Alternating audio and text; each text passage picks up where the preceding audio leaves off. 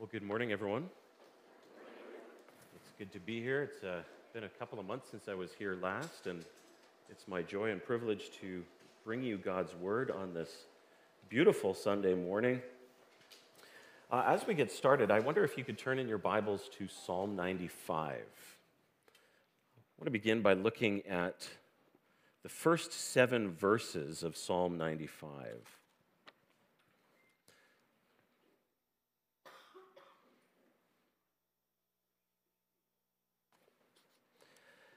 Now, we just had a call to worship here this morning that came from Psalm 47. In my home church, we use all sorts of calls to worship. The Psalms are often a rich place to find calls to worship. And one of the calls to worship that I use frequently, and maybe it's used here more frequently as well, are the opening words of Psalm 95. I'm guessing that's the case here. But if you just take a look at Psalm 95, you can see why it is such a fitting call to worship. Look at verses 1 through 7. It says, "Come, let us sing for joy to the Lord. Let us shout aloud to the rock of our salvation. Let us come before him with thanksgiving and extol him with music and song. For the Lord is the great God, the great King above all gods. In his hands are the depths of the earth, and the mountain peaks belong to him. The sea is his, for he made it. And his hands formed the dry land. Come, let us bow down in worship. Let us kneel before the Lord our Maker, for he is our God, and we are the people of his pasture, the flock under his care." Familiar words, right? Now, at the same time, I wonder, and I suspect actually, that Psalm 95, verses 8 to the end, are never used as a call to worship at Blessings Christian Church. That's a theory that I have, and you can prove me wrong afterwards. There's a huge shift in this psalm, in verses 8 through 11. It's a shift. If you have your Bibles with you, you can see it seems incongruent. It seems out of place from what we've just heard in the opening verses. It seems incompatible. It moves from this wonderful invitation, this summons, this subpoena to come and worship, to sing, to make a joyful noise to the Lord, and then it shifts to this somber warning about judgment, judgment on the disobedient. But Christianity is sometimes full of paradoxes, isn't it? And sometimes the life of faith is sitting somewhere in that tension between two seemingly contradictory positions. If you just reflect for a moment and let these two halves be held together in the one psalm, you'll begin to see that the second half of Psalm 95, it reveals a deeper truth about the essence of true worship. The point of the psalmist is that God doesn't just want your songs. He wants them, but he doesn't just want your songs. He wants your entire being. He wants your heart. He wants your life. He wants your obedience. Now, obedience is a word that comes back and forth, back in Hebrews chapter 3 and 4. Obedience, let's call it faith this morning. He wants your obedience. And so God doesn't just want your songs unless he has your heart. And you can think of a couple of instances in the Bible where this comes out again. Isaiah 29, verse 13 is quoted by Jesus in Matthew 15 when he's being antagonized and confronted by the Pharisees. And there he says, "This people, they draw near to me with their mouth, and they honor me with their lips, while their hearts are far from me." Now think of today. I don't know a lot of you here, and I certainly don't know what is living in your heart this morning, but you have come and you are here for worship this morning. But how many people attend weekly worship on Sundays? They exhibit outward enthusiasm, they sing with gusto, and yet their hearts actually are dead and cold and faithless. They're passionate songs of praise, at least to you and me, they mask a life of sin and a life of rebellion. Now, Derek Kidner writes a commentary on the book of Psalms, and this is what he says. If this is a psalm about worship, it could give no blunter indication that the heart of the matter is severely practical, nothing than bending the wills and a renewal of pilgrimage.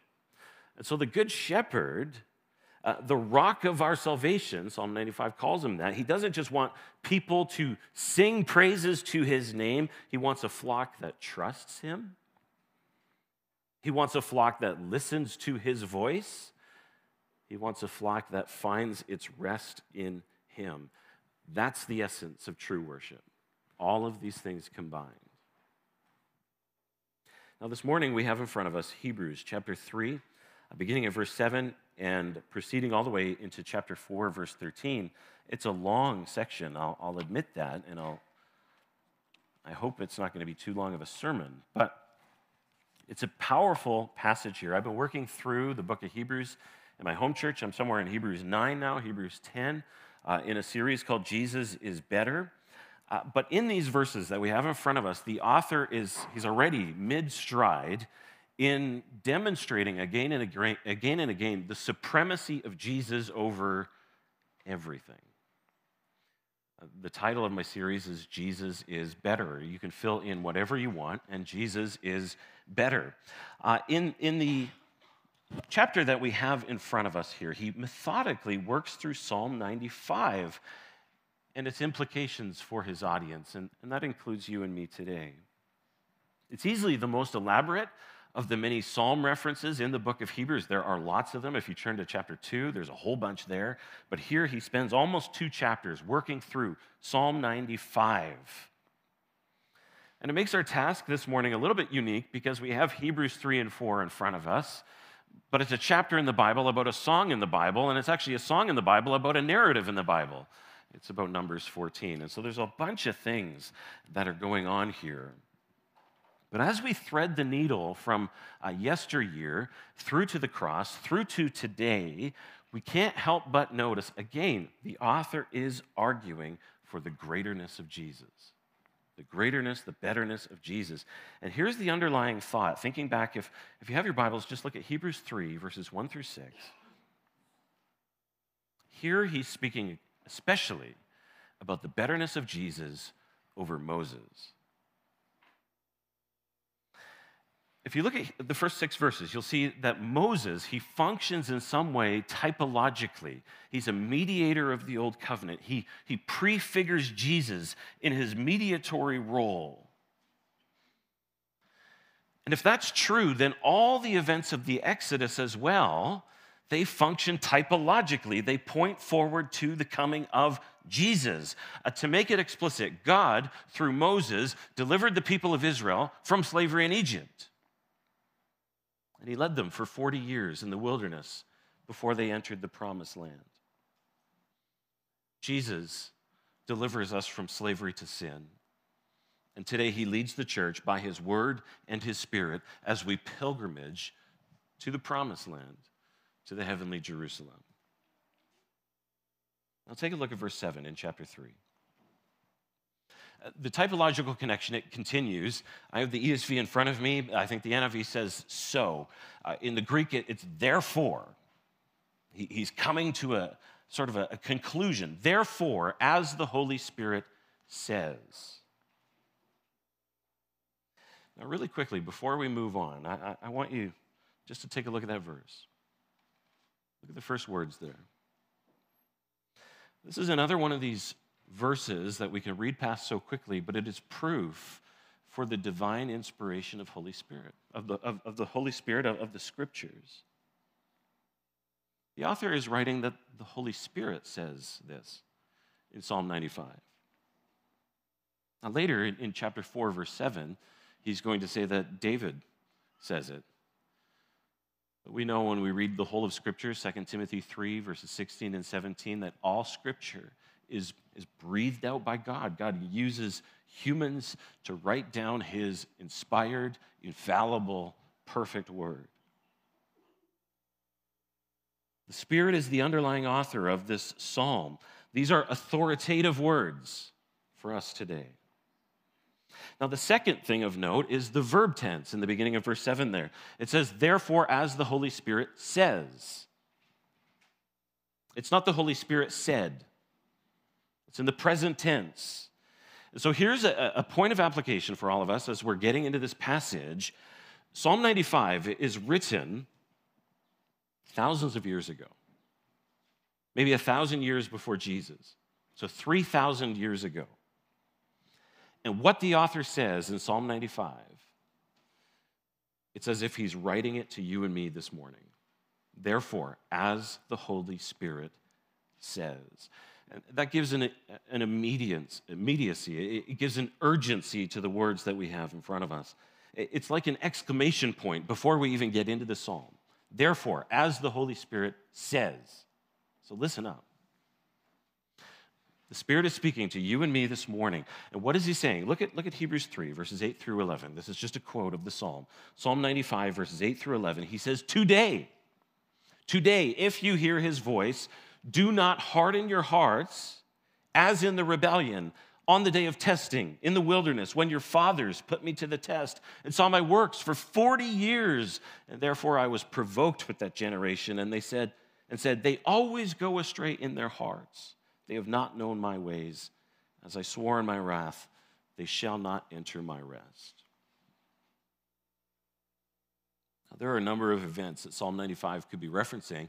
When you read through the book of Exodus and Numbers, the people of Israel are always complaining. They're always grumbling against the Lord.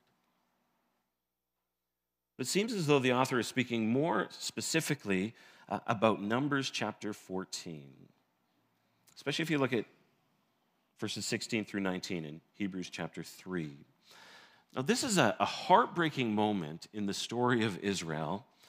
A chapter earlier, in Numbers 13, Israel stood on the border of the promised land. Israel was about to receive her inheritance from God. So before they go in, they send 12 spies into the land. 10 of them return with a majority report, and they say, yeah, the land is beautiful. It's flowing with milk and honey. But the people are giants. We can't do this. And then Caleb and Joshua come and they say, yeah, they're huge, but God is bigger. Let's do this. We can take the promised land with God at our side, with God leading us. We will overcome, but the people will not listen in Numbers chapter 13. And so we read in Numbers 14, verses 2 through 4, and the people grumbled.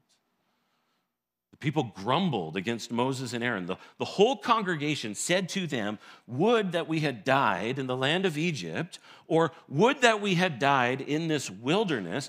Why is the Lord bringing us into this land? To fall by the sword? Our wives and our little ones will become a prey. Would it not have been better for us to go back to Egypt? They're saying Egypt is better. Egypt is better. And they said to one another, let us choose a leader and go back to Egypt. So their sinful rebellion in Numbers 14, it kindles. You can just imagine a flame that all of a sudden ignites. It kindles the wrath of God, the holy anger of God. And if you have Numbers 14 in front of you, look at verses 27 through 30. God is exasperated with this people. He has shown them nothing but grace upon grace, and he will show them grace upon grace. But in this moment, he is fed up, and he says, how long will this wicked congregation grumble against me? I have heard the grumblings of the people of Israel, which they grumble against me. Say to them, as I live, declares the Lord, what you have said in my hearing, I will do to you. Your dead bodies will fall in this wilderness, and all your number listed in the census from 20 years old and upward who have grumbled against me, not one shall come into the land where I swore that I would make you dwell.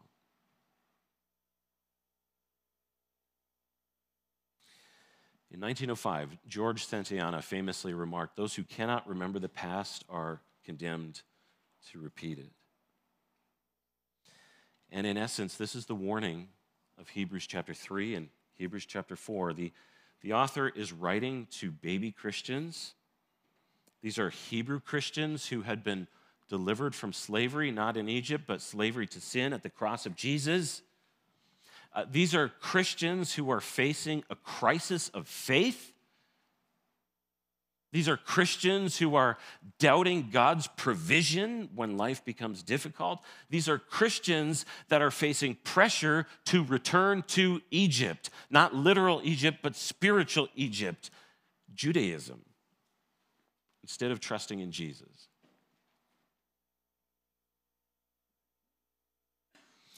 I want to ask you this morning, what Egypt are you being tempted to turn back to this morning? Life's not always easy. It's not easy today. It wasn't easy 2,000 years ago or 3,000 or 4,000 years ago. What Egypt is there that you think is better when you're facing difficulties as a Christian? There's a bunch of them. I can list a couple of them. Enslavement to works-based righteousness. Enslavement to moralism. Moral improvement, enslavement to materialism, money and possessions, enslavement to the wisdom and methods of this world. You know how tempting that is today, that in this highly politicized culture of outrage, the church is being told we need to stand up, and we do need to stand up, but how do we do that? What Egypt is there in your life? So after citing Psalm 95, the author writes in chapter 3, verse 2, he says, "Take care, brothers and sisters, lest there be in any of you an evil, unbelieving heart leading you to fall away from the living God." This is a warning that is not unlike the warning of the Apostle Paul in 1 Corinthians chapter 10, where the Apostle Paul is also looking back on Israel's past disobedience. In 1 Corinthians 10, verse 6, Paul says, "Now these things took place as an example for us, that we might not desire evil as they did." In both Hebrews 3 and chapter 4, in both that section and in 1 Corinthians chapter 10, the point is crystal clear. You will not find God in Judaism anymore. Jesus is the better way. And to reject Jesus, to reject his care, to reject his promises, whether it's by turning to Judaism or to any other Egypt that we're being tempted to turn today, it is the epitome of evil. God calls them a wicked generation. The turning away, in the Greek, it's apostasy. It's turning away from Jesus. It's a turning away from the living God, the living Christ, who is seated at the right hand of God the Father. So the author, he continues, look at verses 13 and 14 in chapter 3. He says, "But exhort one another every day, as long as it is called today, so that none of you may be hardened by the deceitfulness of sin, for we have come to share in Christ, if indeed we hold our original confidence to the end." Now, these verses, they're speaking about perseverance. They're speaking about holding our confidence, our faith in Jesus to the very end, really to the border of the promised land, to the end of our lives. Later in Hebrews chapter 12, we see the same kind of imagery used with different words. It speaks about running the race of faith. Let us run. But the issue, whether it's Hebrews 12 or Hebrews chapter 3, it's the same. It's framed not so much as did you believe or do you believe? Those are important questions. But the question really is, will you believe? Will you be faithful? Will you still be walking with Jesus at the end of your life?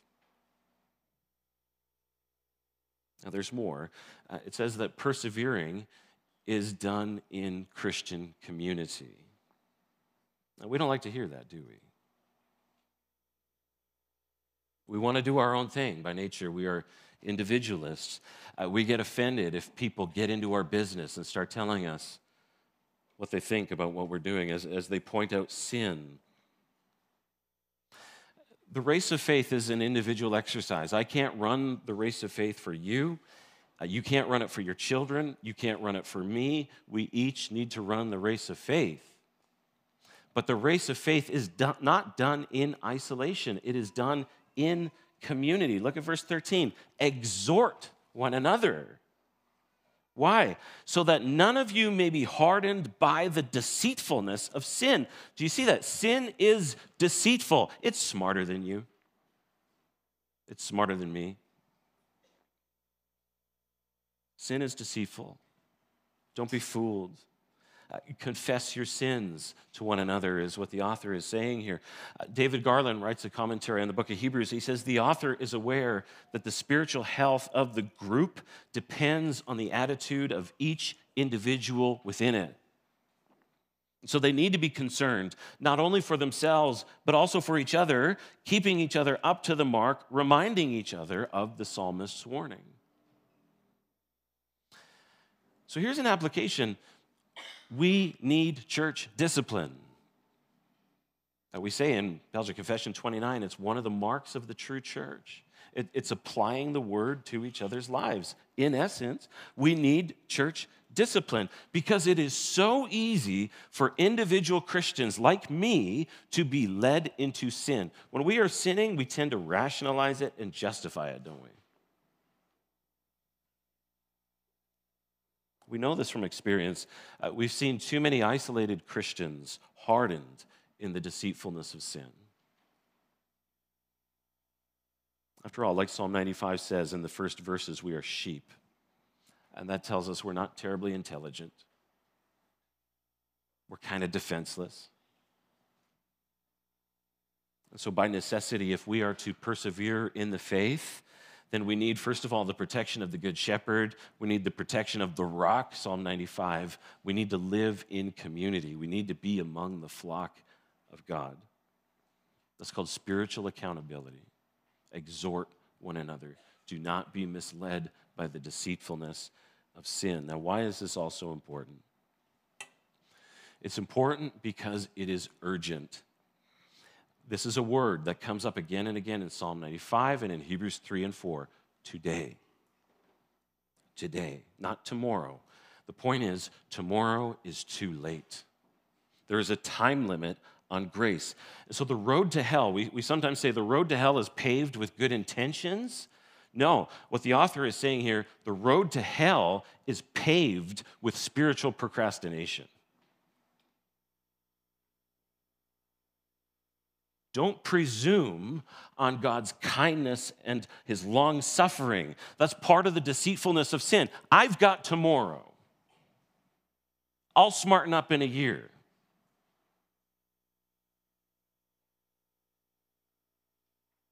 Christ might come back today. He might return while we're worshiping. How awesome would that be? Some of us might die today. Some of us might get killed in a car accident this week. We don't know. Today, if you hear his voice, do not harden your hearts because you may not have tomorrow. If you wait till tomorrow, it may be too late. And if you're not right with God through faith in Christ,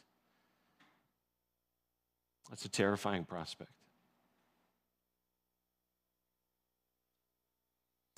In 1888, an Anglican preacher named J.C. Ryle wrote a book called The Upper Room. You can find it on Google. It's in PDF form. Chapter 19 is entitled Thoughts for Young Men. But his words, they apply to young women, old women, kids, doesn't matter. This is what J.C. Ryle writes. He says, do not be deceived. Do not think that you can at will serve the lusts and pleasures in your beginning when you're young, and then go and serve God with ease at your latter end. Do not think that you can live with Esau and then die with Jacob. As in, live outside of the covenant and then die within the covenant.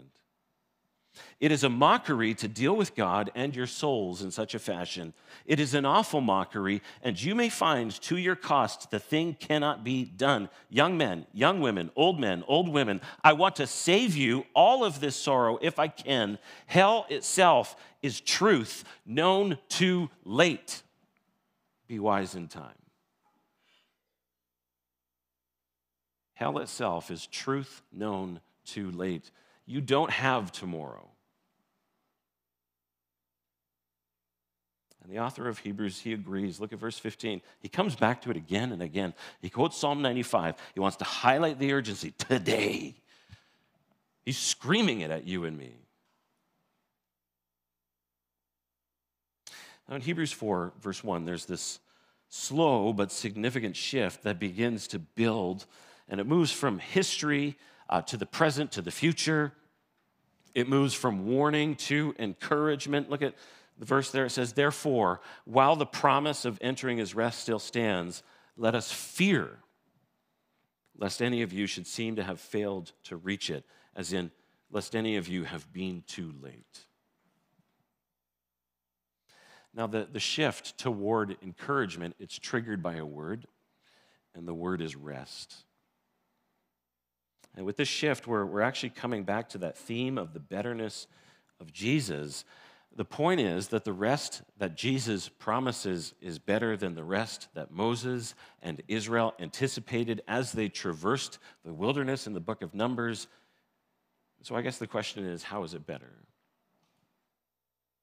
And more practically, what is this rest? And when is this rest? Is it still the physical land of Canaan? Well, the argument is complicated, and it takes a little bit of time to pick up speed. It begins to hit its stride toward the end of verse 3, Hebrews 4, verse 3. Hopefully you can turn there for a minute. He says, for we who have believed, we'll begin at verse 2, sorry. He says, for good news... Actually, in the Greek, it's euangelion. He's saying, for the gospel. For the gospel has been proclaimed, or came to us just as to them. So he's saying right there that the gospel was proclaimed to the people of the Old Covenant, but it was done in a shadow form. But the message that they heard, it did not benefit them because they were not united by faith with those who listened. And so lack of faith in the gospel, that's what he's saying in verse 2. Lack of faith in the gospel was their downfall. So continuing in verse 3, he says, for we who have believed entered that rest, as he has said, as I swore in my wrath, they shall not enter my rest, although his works were finished from the foundation of the world. For he has somewhere spoken of the seventh day in this way, and God rested on the seventh day from all his works. And again, in this passage, he said, they shall not enter my rest. Now, there's a lot going on there. It's a bit of a word salad. What is he saying? We'll start with the obvious. The obvious is this: believing the gospel today, this morning, it actually means entering God's rest now, in the present. So in a sense, even though we are still pilgrimaging in this life, spiritually speaking, to the heavenly Jerusalem where we're awaiting the return of Jesus in glory, we experience rest now. It's an already but not yet. It's not rest in its fullness. We haven't experienced the Revelation 21 rest where there's no more pain or tears or sorrow or crying. We're still waiting for that, but we have rest now already. You can think of what Jesus says at the end of Matthew 11, that famous, probably another call to worship here, come to me, all you who are weary and heavy laden, and I will give you rest, he says. So there is rest for the taking today by faith. And so to prove the alreadiness of Jesus' rest, the author, he goes back to the Old Testament, but now he jumps over Psalm 95, and he takes us all the way to the first week of history. He brings us to Genesis 2, verse 2, and I love what he says. He says, it says somewhere. We know where it is. The whole citation of Genesis 2, verse 2 says, and on the seventh day, God finished the work that he had done, and he rested the seventh day from all his work that he had done. Here's the point. The author is saying that the ultimate rest of the Bible was never the land of Canaan. The ultimate rest of the Bible is the rest of God. When God completed his creation, he rested. When Jesus accomplished salvation on the cross, he cried out, "It is," what did he say? Finished. So from the beginning of history, mankind was created to enjoy God, to glorify him forever, to fellowship with him, to bask in his love. That's true rest. But that's not the same as inactivity. After all, as soon as God creates Adam and Eve, he gives them marching orders. He says, "Go, make babies, fill the earth, be fruitful, multiply, subdue it, have dominion over everything." And Jesus also says, "Come to me, rest in me." But then he says, "Take my yoke." True rest is found in relationship and in Jesus, in restored relationship with God. It is found in fellowship and union with him.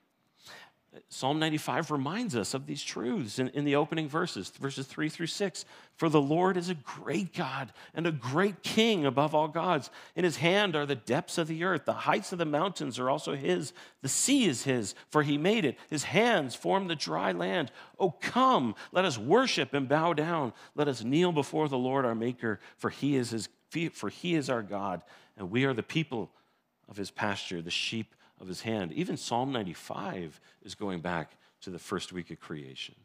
God created everything, and he calls his people to enjoy it and him.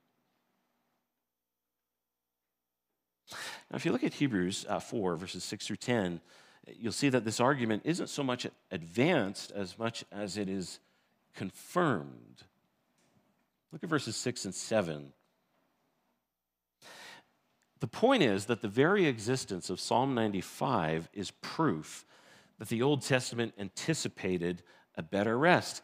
Psalm 95 is written way after the time of the Exodus. The people of Israel have settled in the Promised Land. They've received their rest. And yet the psalmist is saying, there's another rest. He uses the present tense. And then in verse 8, we suddenly read about Joshua. Kind of going all over the place here. In the Greek, it's interesting. Maybe it's a play on words. But Joshua is Jesus in the Greek. So it's turning our eyes to Jesus for a moment there. And the point here, even when you read through all of Joshua, Joshua is a lesser Jesus. They enter into the Promised Land, but Israel is unable to receive a true and lasting rest. They do not drive out the enemies. Read the book of Judges. They fail again and again. And so even during the time of Joshua, even during the time of Psalm 95, the people of the Old Covenant were yearning for something better. So the author concludes here in chapter 4, verses 9 and 10, So then,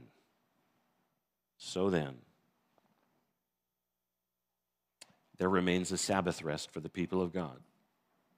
For whoever has entered God's rest has also rested from his works as God did from his. And so with that, a call to faith rings out in chapter 4, verse 11. "Let us therefore strive to enter that rest so that no one may fall short by the same sort of disobedience." Again, on the face of this seems like a paradox. Why would we strive to rest? How does that work? But when you think about it, our striving to enter the rest of Jesus, it's not an attempt to earn eternal life. It's actually a daily resting in Jesus. It's a putting to death of sin, Colossians 3. It's a putting on of Christ. It's a resting from our attempts to find our own way. And so we come full circle. What is the essence of true worship? You know, you can come to church on Sunday and you can sing as loud as you want, and that's good. But if your heart is faithless, and you're living in sin, well, God will know. You can fool me. You can fool your small group leaders and your elders. You can't fool Jesus.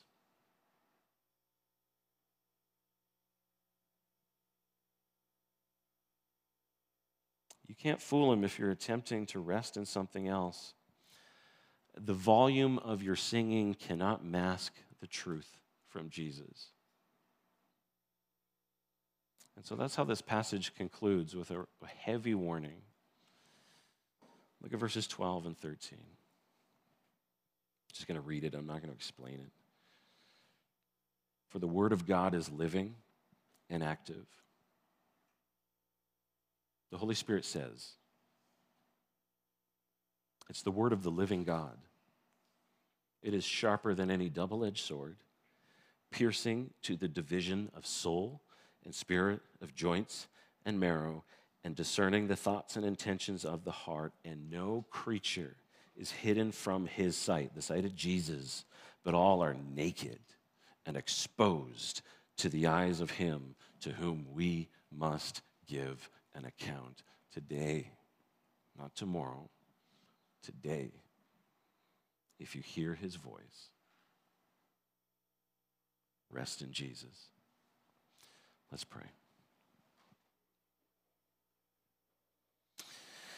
Father in heaven, we're so grateful for the privilege and the freedom to be here again this morning, to gather for worship and really to sing praises to your name with gusto and joy.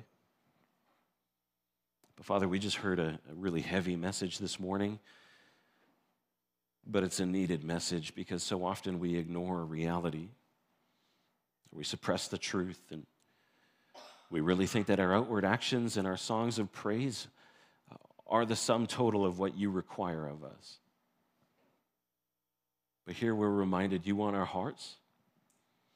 You want us to cease our restless attempts of attaining righteousness in our own strength or finding security in this life apart from you. We have the warning of the book of Numbers and the book of Psalms. We have so many warnings in the scriptures. You have never been failed once or fooled once in all of history. You know our hearts. You know our thoughts. Psalm 139 says you know them before they're even on our mouths and on our lips. So, Father, would you disabuse us of any notions that we can fool you? Would you disabuse us of any notions that we can find rest apart from you? And would you encourage our hearts with the knowledge that the rest of Jesus is better than any other rest ever in all of history. We thank you that Jesus could cry out, "It is finished." We thank you that we are redeemed from our sins in the blood of Jesus. We thank you that once we are justified, we are always justified. As Romans says, there is no condemnation for those who are in Jesus, who are finding rest in Jesus. And so, Father, we pray, warm our hearts and our affections to this truth. Father, we pray that we as a community would exhort one another so that none of us would be hardened in the deceitfulness of sin. Father, we need people in our lives. We need brothers and sisters who have courage to speak the truth in love and grace, who can call us out when we aren't living in ways that are consistent with the way you have called us to live. Father, it hurts at times, but we need it. So we pray that we as a community would grow closer and tighter together so that not one of us will be found to have fallen short of your rest when tomorrow comes. And so we pray, come Lord Jesus. Maranatha. Amen.